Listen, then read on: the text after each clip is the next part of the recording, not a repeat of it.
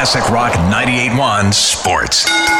For Adamson and Associates, your licensed insolvency trustees. Aside from the New Orleans Saints getting screwed out of a trip to Super Bowl 53, yesterday was one of the most exciting days of football we have ever witnessed in our lives. It marked the first time that two NFL playoff games on the same day went to overtime, and both of them were thrillers. Joining us on the show is our resident football expert here at 98.1, and she's a big Patriots fan too. I had to uh, text her in the final few minutes of the game last night just to make sure she was still alive. Sara Rubino joining us for another round of Big TDs. I almost had seven different heart attacks. There were a few times where I caught myself. How long have I been holding my breath? I was concerned. Back when Terry Bradshaw won four Super Bowls for the Steelers, that was impressive. But this is Tom Brady's ninth career trip to the Super Bowl. That's insane. Nine trips to the Super Bowl, 11 for the Patriots franchise. The third straight trip.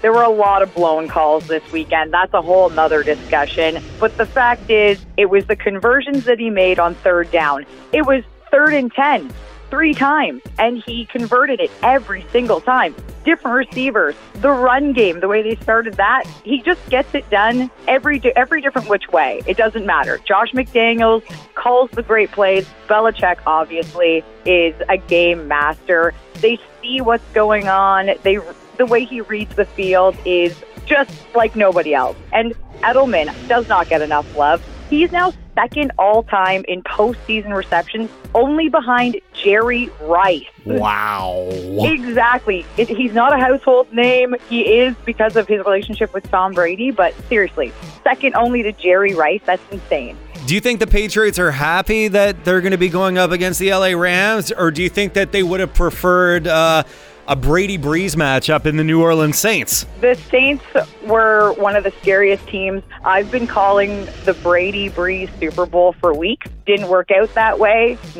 In part two, that worst no call that I have ever seen. Didn't work out for Brees this year. Maybe next year, but I'm uh, I'm less scared of Goff than I am of Drew Brees. That's for sure. I was reading today. It looks like uh, optometrists down in New Orleans are giving referees free eye exams to make sure they don't don't blow any calls next season. I had a good laugh at that. That was that was absolutely one of the worst no calls I've ever seen. There's been a lot of blown calls, but that one was game changing. And Fidel does have the right to review these, and in extreme circumstances, he can step in. But this is not some week four matchup. This is who's going to the Super Bowl. There's nothing you can do about it now. Our 98.1 football expert, Sara Rubino, with another round of big TDs. Super Bowl 53 now set. Pats and Rams. Rubino, before you go, is it safe to say that Tom Brady will, in fact, be the best quarterback to ever walk the earth? You're damn right.